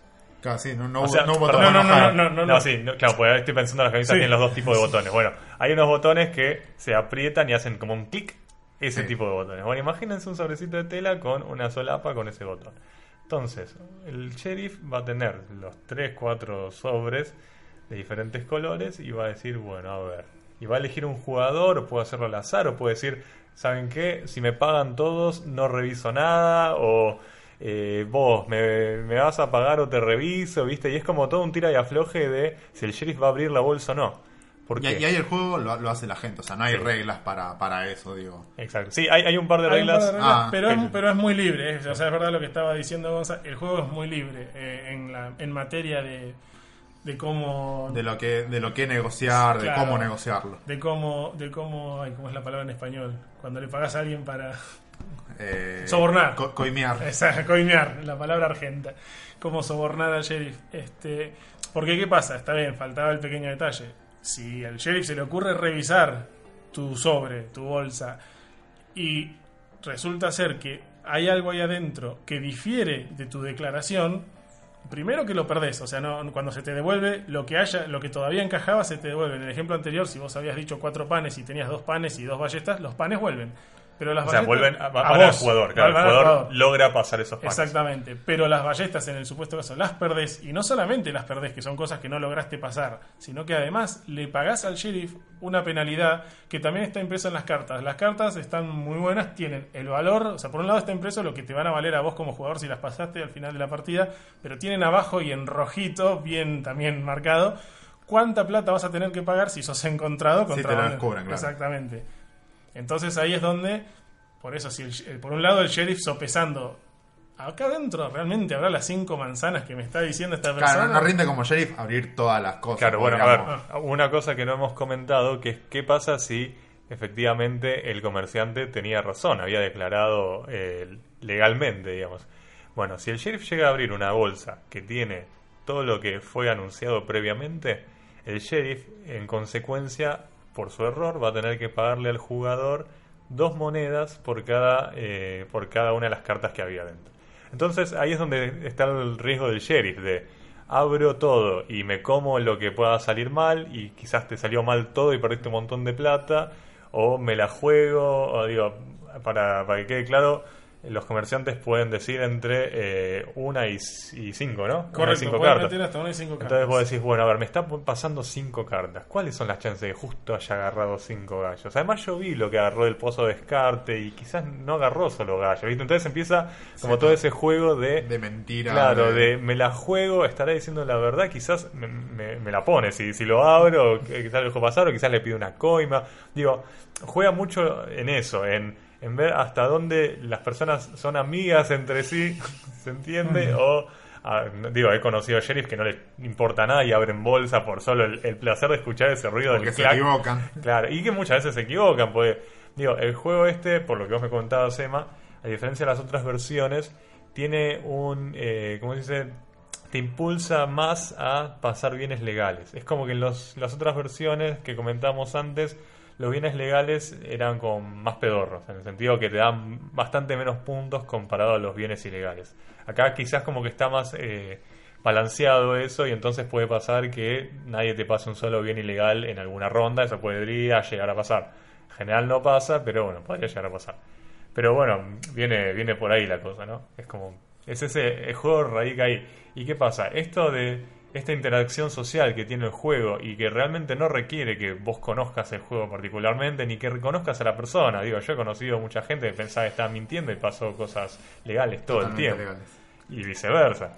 Digo, es como... o sea, si fue... ¿cuál es el tema? Hay muchos juegos de interacción social donde requieren que el jugador sepa hacer cosas que no puede hacer. Por ejemplo, cuando hablábamos de Ultimate Werewolf, o cuando hablamos del Resistance, si es que lo mencionamos otra vez, o el Battlestar Galactica, mencionamos que uno de los jugadores tiene que mentir obligadamente. Sí. O sea, tiene que saber jugar como traidor. Y es muy difícil. Y a veces es difícil, claro. Es más, si son tus primeros juegos, jugar como traidor es difícil porque no sabes hasta dónde podés decir qué sos, o podés decir la verdad. Aparte, requiere, ¿no?, que conozcas bien las reglas para saber cuáles son tus límites y qué podés y qué no podés hacer. Siendo juego con muchas vueltas, este es un juego muy simple en cuanto a reglas y en cuanto a cómo se juega. Y eso que decían los muchachos, si vos estás haciendo tus primeros pasos, o aún si no son tus primeros pasos, pero no te sentís tan cómodo, podés tirarte la estrategia de ir totalmente legal. Cosa, o sea, si en otro juego te pasa por ahí que te va mal y eso, estás caliente, no, pero este juego de mierda me tocó ser a mí el traidor y yo soy el nuevo. Acá no, acá si estabas metiendo 2 ballestas entre los 5 manzanas que declaraste, lo hiciste vos. O sea, podías haber pasado 3 manzanas y guardarte las 2 ballestas o descartarlas en otra ronda. No, o sea, no tenías por qué mentir. Claro. Y tenés chances, hay chances de ganar siendo honesto. O sea, no es que no, pero no se puede ganar. Exactamente. Bueno, en cuanto a los componentes, bueno, hablábamos del sheriff troquelado, que está muy bonito, que sirve para indicar quién va siendo el sheriff. Obviamente al final de cada ronda se cambia el sheriff. Cuando todos los jugadores fueron sheriff 2 veces se termina la partida. Sí, que de hecho, de paso, es un juego muy corto. Sí, o sea, sí, sí. No. Dura 1 hora aproximadamente o menos. No, no, dura 40 minutos aproximadamente. Bueno, porque, con sí. La explicación, digamos. Ah, bueno, sí, no, bueno, sí, ya, sacando la explicación, decía yo, ¿verdad? Sí, sí. Obviamente cuando termina la partida se suman, pues al principio cada jugador arranca con 50 monedas, que es lo que le va a permitir pagar en caso de intentar pasar bienes ilegales, ¿no? O pagar coimas si fuese necesario. Entonces al final de la partida se suman la cantidad de puntos que los jugadores hicieron por los bienes legales e ilegales que pasaron, se suman puntos por la cantidad de monedas que les hayan sobrado, y además hay como si fueran logros o bonificaciones por qué jugador haya pasado más de determinada cantidad de bien. Entonces, los que hayan pasado más manzanas, el primero y el segundo se llevan puntos, los que hayan pasado más panes, etcétera. Y después de hacer toda esa cuenta, que quizás es lo menos divertido de todo el juego, pero tampoco es tan largo como el Seven Wonders, sino que es un poquito más. No, y además más light, hay una aplicación que es muy buena, o sea, es bastante liviana y que te hace eso, porque en el juego acá vos en realidad tenés que contar las cartas, ver quién tiene más. Hay cartas, como Gonza había mencionado en un momento, hay bienes ilegales que son versiones de los bienes legales que te simplemente te cuentan más para ver quién tiene más manzanas, o sea, te modifican eso, y por entonces, para un juego que es todo rápido, o sea, y es de reírse y demás, de repente que al final haya que parar, tengo 5, no, vos tenés 4, por ahí eso se pone es un poquito, sí. Se pone engorroso, y en la aplicación solamente tenés que tocar, o sea, aparecen las fotitos de las cartas, tocas cuántos tiene cada uno, apretás enter y te saca todas las cuentas. Exacto. En 2 segundos. Así que bueno, tenemos la manera de hacerlo fácil. Pero bueno, ese es más o menos un poco el feel del juego. Claro, sí. El feel del juego. El juego, cuando yo lo compré el año pasado, estaba $25, $23 con descuento, con Coolstuff. Igual el descuento es no es que tienen que lograr nada, es ya de base en Coolstuffin.com que está. Que dicho sea de paso, no sabemos de dónde salen esos descuentos. Sí. Eso quedará para algún otra ocasión, pero no va a estar más de $30, sea donde lo compren. Es súper recomendado, la verdad que no conozco a nadie con quien lo haya jugado que no le haya gustado, y eso incluye novias que no jueguen mucho, padres que no jueguen mucho, gente que conoces por primera vez, digo, todo el mundo. Sí, sí, siempre cae simpático. Es realmente eso. Tom Vasel, cuando salió con este tema de que él quería hacer una línea que se llamara eso, Dice Tower Essentials, o sea, los que son básicamente juegos que, según él, que es un gran conocedor porque ha jugado como 2000 juegos en su vida ya, son juegos que no pueden faltar en la colección de nadie, lo cual por ahí suena un poco pretencioso que una persona te diga esto, pero es verdad. Yo he tenido por mi parte totalmente separada la misma experiencia que Pablo, o sea, se lo he presentado a mi familia, que no, o sea, si bien no es que le huyan a los juegos, no son tampoco muy amantes, y han dado bien, y también con gente que juega cosas solo súper pesadas, juegos súper complicados y les encanta, así que eso es muy cierto, es así, va bien con todo el mundo. Y la verdad que para lo que no falla, y para lo que sale está bien, o sea, tiene un buen precio relacionado a lo que es. Sí, sí, sí, para mí es bastante barato, de hecho. Si no pueden traerlo, no quieren traerlo, lo que sea, ahí dando vuelta, podemos llegar a subir el link, lo que sería como una versión para imprimirse. Pero la versión antigua. Es una versión muy fea, muy fea. Pero bueno, no importa, o sea, digo, ante la nada. Es válida, digamos. Sí, es válida. Igual aclaro por ahí la versión que está. Igual, si uno se fija, creo que también se puede encontrar una que sea de esta, estoy casi seguro. Pero la versión que está más fácilmente accesible es la reimpresión de lo que sería el Robin Hood, ese que hablamos de 2011, la primera reversión. Y esa versión, a diferencia de la primera, que era la del juego alemán, ese de Hart Andergarse, el primero era muy similar a este en mecánicas. En cambio, ese segundo, el que está entre los dos, tiene mecánicas muy muy diferentes. O sea, el espíritu del juego es el mismo, pero es otro juego. O sea, es muy diferente. Pero igual lo podés llegar a jugar. Sí, sí, con estas reglas. No, se puede llegar a jugar, pero vas a encontrar, si alguien se baja esos archivos, va a encontrar tokens de Robin Hood, o va a encontrar cosas que no va a entender, decir, ¿qué es esto? ¿Para qué se usa? Claro. El que te indicaba qué cantidad de cartas tenías que meter. Claro, en la versión esa de 2011 no era libre la cantidad de cartas que vos ponías. Se ponían sobre la mesa una cierta cantidad, de hecho tantos como hubiera jugadores más uno de fichas, y esas fichas iban, decían dos, otra ficha de otro dos, un 3, un 4 y un 5. Y por orden a la izquierda del sheriff, cada jugador iba tomando la que le gustaba. Y esa ficha que tomaba era la cantidad de cartas que iba a poner sí o sí. Entonces, si vos eras el último, por ejemplo, vos solamente ibas a adoptar entre dos que te hubieran dejado los otros cuatro jugadores. Y generalmente iba a ser 4 o 5. Sí, normalmente era decir, o no, pero muchas veces si no era o 2 o 5, o 2 o 2, o sea, y ese es solamente uno de muchos cambios. Entonces, por ahí avisamos el tema ese. Bien, bueno, sí, habría que verlo de última. Si se quieren poner a investigar, están más que invitados. Habría que ver si no hay un print and play de la nueva versión. Me parece que no, seguramente se debe conseguir. Era para ver que hay una que la que está más accesible. Bueno, buscaremos a ver qué podemos. Lo único malo que tiene el juego, creo yo, es el trade para las cartas, que creo que no lo usamos nunca. ¿El qué? El trade para las cartas, para apoyar las cartas. Sí, para quien no sepan, en este caso el trade es como una base de plástico donde pones las cartas y tienen como el hueco para poner la carta y los dos pilones de descarte, pero sí, la verdad que no se usa, pero qué sé yo. Es accesorio ese. Exacto. Pero bueno, esa fue la breve reseña del Sheriff of Nottingham. Es un juego que a nosotros nos encanta. Espero que les haya cebado un poquito para que les pique el interés, a ver si la intriga de si lo quieren jugar o no. Volvemos a mencionar, si quieren llegar a jugar alguno de tanto de este juego o alguno de los otros que hayamos mencionado en el podcast, pueden hacerlo en el evento que habíamos mencionado antes, que es el Geek Out, del cual hablamos al principio. Así que cualquier cosa nos escriben y yo lo llevo y la pasamos muy, muy, muy bien. Así que vamos para el último bloque, el de recomendaciones, ¿les parece? Dale, vamos.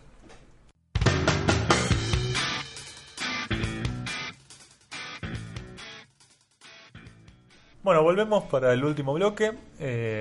Volvemos con este bloque que, insisto, podríamos llamar de alguna manera como cerrando la caja, o nombres así ridículos que podríamos inventar y hacerle un separador en algún momento. En este caso es un bloque de recomendaciones donde cada uno, por lo menos en este caso Emma y yo, vamos a recomendar productos artísticos que no tienen que ver estrictamente con juegos de mesa. En mi caso es una historieta, en el caso de Emma es un anime, si no me equivoco. Correcto. Y bueno, voy a arrancar yo recomendando. En realidad, casi que esta recomendación va a ser de una historieta en particular, pero es recomendar una dupla de artistas brillantes a mi gusto. La dupla se trata de Eduardo Masitelli y Quique Alcatena, que son dos historietistas argentinos. Masitelli es el guionista, Alcatena es el ilustrador, aunque estoy seguro que hay algo de asistencia en el guión de Alcatena. En particular quiero recomendar la obra Shankar. Shankar es una historieta que se editó originalmente en Italia, por lo que veo en fascículos de como de 10 tomos de 60 páginas, y acá fue editado, si no me equivoco, en el 2012, 2013, por ahí, por Belerofonte, que creo que es una editorial uruguaya, y Loco de Rabia, que es una editorial de acá, y lo editaron en 2 tomos de 300 páginas aproximadamente, muy bonitos los tomos, con una muy buena calidad, papel satinado, grueso en cuanto a sus páginas, en cuanto a su... Lindo. Eso sí. ¿No? ¿De tapa dura? No, es tapa blanda, pero incluso la tapa tiene como un acabado, ¿cómo se llama? Acabado mate. El laqueado. El laqueado, exactamente, tiene un laqueado, así que está buenísima la edición, obviamente... Alcatena, el dúo en general labura en blanco y negro, o sea, obviamente Alcatena quien labura, pero todas sus obras o la mayoría son en blanco y negro, esto no es la excepción. Y quería comentarles un poco de qué va este libro o esta novela gráfica, si se quiere, que es básicamente habla de un personaje llamado Shankar, que por lo que tengo entendido parece como que es un mito global, porque de hecho mucho lo que hace la dupla Alcatena Masitelli es agarrar historias que ya existen, historias de culturas, de diferentes culturas, y como que las plasman en una historieta. Probablemente muchas veces le agregan cosas para que tenga un poco más de sentido, pero juegan muchísimo con lo que es la cultura y la historia de todo el mundo y lo plasman en algún formato. En este caso Shankar es como un personaje medio mítico, es un niño, arranca niño en la historia y termina más o menos hombre o adulto, digamos, y no se sabe bien de dónde salió, se sabe que como que vive en la India o arranca viviendo en la India cerca de un templo, y como que hay muchas historias de su origen. Y lo que importa es que la historia sigue a Shankar a lo largo de todas sus aventuras. Un pibe que como que quiere aprender y acumular experiencia de todo lo posible. Y el tipo se enfrenta, no sé, con dioses y semidioses de la religión budista.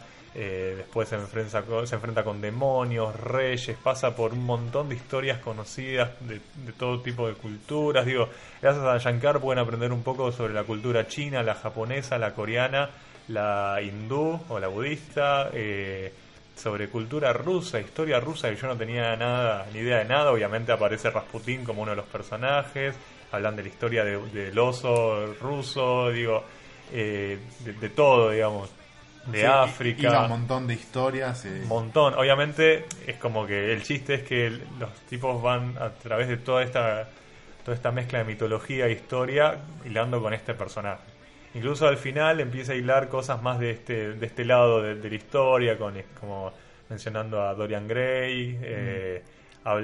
Tiene toda una sección donde supuestamente hay como un equipo, el MI6, no sé si reconocen, como el Servicio de Investigación Secreto de Inglaterra, tiene como personajes que son como espías, que en realidad son personajes de los Beatles, como que el personaje principal es el hombre morsa del tema I Am the Walrus, sí. de los Beatles, y es como que el chabón como que plasmó en diferentes historias algunos elementos de lo que son las canciones de los Beatles durante la época más psicodélica, reconocibles, digamos. Claro, exactamente, pero pasan por un montón de cosas, un montón de historias de Arabia, de África, de cualquiera de los continentes, de cosas fantasiosas como, no sé, monstruos de todo tipo, mete un par de Godzilla quizás o King Kong, ¿viste? Y es como que obviamente en todo convive en la historieta. Todo convive perfectamente, porque en realidad vos lo que haces es seguirlo a Shankar, que es una persona que sabés que es casi omnipotente, es casi un dios que decidió ser un humano, ¿entendés? Y se va enfrentando a todo tipo de cosas y está buenísimo. O sea, si bien es más o menos un poco la fórmula que tienen Alcatena y Masitelli para laburar, yo creo que Shankar es perfecto para entender cómo funciona esa fórmula y apreciarla, digamos. Es como si tenés que arrancar por algún lado. Yo quizás te hubiera dicho otra cosa, pero ahora que leí Shankar hace poco, lo terminé, diría que vayan por ahí porque es bellísimo. Primero, el arte a mí me encanta. Si bien no es ni en pedo lo mejor de Alcatena, de hecho es bastante flojo comparado a las otras cosas que hacen, así todo vos lo ves y es un arte pero de puta madre. O sea, bueno, justo estas dos páginas que estamos viendo acá no son las mejores, pero digo, es... Tiene un laburo medio Moebius, ponele, no sé, o sea, lo que estoy viendo. Claro, bueno, sí, digo, tiene muchísimo, por ejemplo, decorado de páginas. Si estás hablando sobre historia rusa, todas las páginas tienen algunos marcos, firuletes basados en eso. O si estás hablando de historia celta, vas a ver mucho de los que son los nudos estos celtas clásicos o personajes celtas que aparecen por todos lados. Es como que la composición de página tiene un laburo. Acompaña lo que está contando. Exacto, y obviamente viñetas. Muchas veces las viñetas no son simplemente rectángulos de diferentes tamaños, sino que es como toda una cosa medio natural, ¿viste? Es medio orgánica y está buenísimo. Está buenísimo, sirve muchísimo para, no te digo para aprender historia porque es difícil saber qué es la que es posta, digamos, y qué es lo que es inventado por ellos, pero seguramente un pantallazo de por qué se dan ciertas cosas te va a servir y va a venir muy bien. Y además la historia es súper amena, es como te reengancha, o sea, se lleva perfecto, la cuentan muy bien, es súper recomendable. Los tomos se consiguen acá, obviamente. Yo creo que el último lo compré a fines del año pasado, 120 pesos, el segundo tomo, pero está más o menos eso cada uno. Buen precio. Sí, para lo que son, recuerdo, son dos tomos de 300 páginas, es un bodoque importante, pero a mí me encanta el laburo de los dos. Podría recomendar 10 historias diferentes de ellos, pero para arrancar, Shankar creo que está perfecto. Así que bueno, esa era mi recomendación. Me lo vendiste a mí. Yo la verdad que lo mismo, estaba escuchando absorto y a mí me gusta mucho, o sea, cuando se hace este tipo de cosas me encanta. Para la gente por ahí algo, o sea, de este tipo de cosas mucho más masivo y bueno, de menor calidad. La película esta que salió hace unos años, la Liga Extraordinaria, o sea, que mezclaba, claro, que igual tengo entendido que estaba, después descubrí que estaba basado en un cómic también, y que tenía entendido que el cómic era mucho mejor. Sí, mucho mejor. Sí, yo leí un pedazo del cómic y para ver de qué se trataba, y estábamos, ¿no? Pero con esto que nos dice Pablo, y viendo un poco el arte, ahí me alejé un poco el micrófono para volver a mirarlo, la verdad que me lo vendió a mí también, pero mucho. Sí, sí, aparte acá en Argentina tenemos buenos ilustradores, o sea, tenemos una buena camada de ilustradores nuevos que siguen la línea de los ilustradores viejos, sí, y guionistas de sí, cómics, sí, tradicionales. Si llega a haber una duda, Alcatena tiene como 70 años, el chabón labura hace un montón de años, de hecho lleva a laburar para dibujando a Batman, es como que... De hecho, en Europa es como tiene muchísimo más porte que acá, pero es un grosso el flaco. Sí, o sea, veo los dibujos y me hace acordar mucho a los historietistas franceses, o sea, es de esa rama de Metal Hurlant. Puede tener algo de eso. Pero bueno, nada, quería recomendar Shankar en este caso. ¿Demás? Bueno, yo por mi parte voy a recomendar algo, a ver qué... Es así, para algunos va a ser quizás un poco oscuro, para muchos otros no tanto. Es medio una recomendación que va quizás para un nicho, que sería que va para aquellos que en algún momento miraron Saint Seiya, que a ver, se conocía acá como los Caballeros del Zodíaco, o bueno, sobre todo Dragon Ball, y que por ahí la miraron, o sea, miraron eso y les gustó, pero nunca se metieron mucho más después en todo lo que salió de anime, porque no les interesó, porque no pudieron o lo que sea. O los que lo hicieron un poco más, pero cuestión que después lo dejaron de hacer. O sea, no lo siguieron más. Que es una serie... Yo soy uno de ellos. Perfecto. Que se llama... Que de hecho, perdón, ¿no? Pero hablamos hace poco sobre la posibilidad de volver a ver los Caballeros del Zodíaco de nuevo por YouTube. Está todo subido a YouTube. Es algo que... Es como... Los reto a los oyentes, si quieren, a ver los Caballeros del Zodíaco, un capítulo por día, todos los días, está todo subido a YouTube. Vean hasta dónde pueden llegar, porque si pueden pasar el límite de los 20 capítulos, los felicito. La primera saga. Sí. No, la primera saga, la primera mitad. Claro, sí. No, así es bastante dureli, pero bueno. Nos reíamos de eso porque uno recuerda a los Caballeros del Zodíaco con mucho cariño. Mucho cariño, sí. Cuando a mí me contaban eso, yo no podía creer que sea tan así. Sí, bueno, está bien, tiene 30 años, digamos, o sea, se entiende, pero bueno, es una linda, digamos, es una buena cosa saber que está en YouTube y que se puede ver gratis y que está todo ahí, así que de última, si quieren rememorar viejos tiempos, sí, vayan igual con cuidado, porque justamente van a destruir un poco lo que recuerdan, seguramente. Bueno, perdón, te interrumpí. No, perfecto, porque ayudó un poco. Aunque igual lo que primero les va a destruir, antes de ir a lo que estaba hablando, es que lo primero que los va a destruir va a ser lo gráfico, o sea, cómo se ve, que lo van a recordar más hermoso. Después, sí, además, cuando vean cómo avanza la historia, se van a querer matar. Pero bueno, la serie que yo quiero recomendar se llama Hunter x Hunter. Es una adaptación de un manga. Este manga empezó... a ver, para decirlo de alguna manera, empezó en 1997 o por ahí, más o menos, o sea, así que imagínense. No ha terminado porque el autor, no estoy seguro si es que creo que ha sido por temas de salud, lo ha ido cortando cada tanto, o sea, por ahí llega un momento que hace un hiatus, hace un corte, y se toma un año y medio antes de sacar una tanda más de capítulos. O sea, imagínense, yo no me quiero imaginar lo que es ser fanático de esto y de Game of Thrones, o sea, porque es básicamente la muerte, ¿no? Pero morir esperando. Pero hubo gente que siguió Evangelion, el manga, hasta el final, boludo, escuchame. Yo soy uno de ellos. No, pero no se compara con, o sea, los que lo vienen siguiendo desde ahí es un submundo. Igual lo que yo estoy recomendando, el manga también está, ni hablar, que está muy bien, pero voy a recomendar la serie. En realidad se hicieron dos, se hizo en el 99, se hizo una primera adaptación. Y ahora, en 2011, o sea, hace un par de años, se hizo una adaptación de nuevo, o sea, desde cero, porque la primera adaptación que hicieron llegó hasta un punto y, bueno, alcanzaron al manga y la cortaron. Esta nueva adaptación abarca muchísimo más, va bastante más lejos.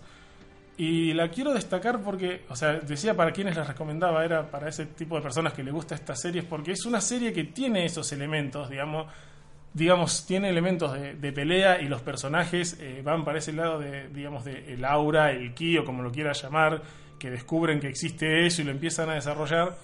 Pero algo que me pareció fantástico, por lo menos quizás sea solo yo, pero no creo, porque justamente por algo ha sido muy exitoso, es que el tipo lo pensó. O sea, digamos, le da una explicación a las cosas y una, más que una explicación, una sistematización en Dragon Ball, en Saint Seiya y en otras tantas que menos famosas, pero igual en el resto del mundo han sido importantes.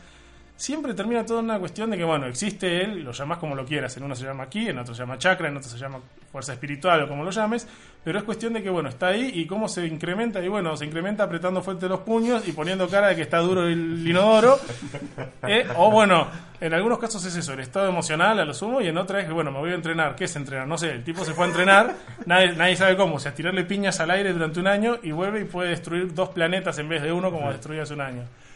Sí, de hecho, una de las cosas que descubrí al volver a ver Los Caballeros del Zodíaco es, digamos, el guión es un colador. Es tipo un agujeritos. Sí, no, pero no se puede creer. Es una, ¿viste las redes que venían en las mallas? Bueno, es eso, porque tiene un montón de elementos que no tienen ningún sentido. Y creo que un poco lo que vos decías recién, Emma, sobre esto de que muchas veces no entendés si el tipo tiene poderes especiales, puede tirar un rayo, simplemente está golpeando. Digo, de repente ves que sí, no sé, la patada del dragón, ¿realmente es algo o es simplemente una patada? Digo, Iki te puede borrar los recuerdos, o sea, entonces sí hay poderes, boludo, pero es como que resulta re confuso, es ambiguo, es súper ambiguo, y creo que acá tiene un poco más de bajada a tierra, ¿no? Por lo que contás, o sea, es más coherente consigo misma.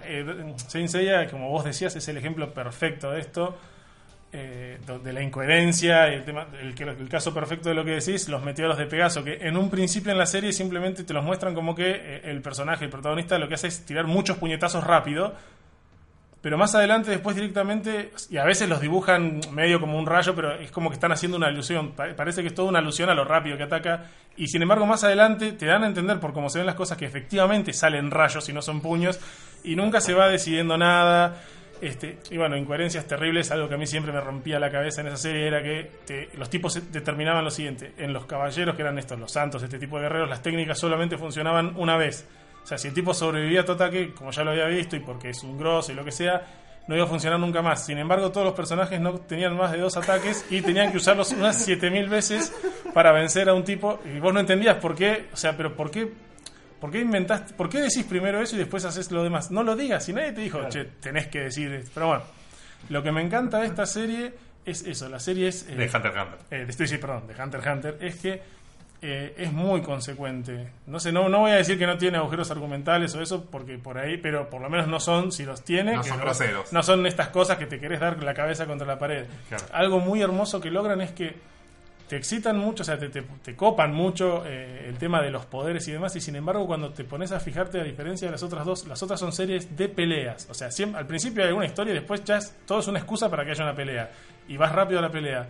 Acá cuando te lo pones a pensar, no, o sea, considerando, es una serie de aventuras, y cuando te lo pones a pensar, hay quizás 3 peleas en 200 capítulos, o 4 peleas, pero para vos es una serie de peleas, o sea, está así de bien manejado está el tema, o sea, insinúan mucho, que también es algo muy realista, ahí los tipos también desarrollan técnicas especiales, pero efectivamente, una vez que la usaste, más vale que lo mates, porque si no la saben, y es como estar, como esa filosofía, que es una filosofía de, no, pero es japonesa, el tema de que una espada siempre es más peligrosa cuando está envainada, una vez que la desenvainaste, es cuando es inútil, que representa el tema de estar preparado para atacar y demás. Bueno, la ejecutan muy, muy bien.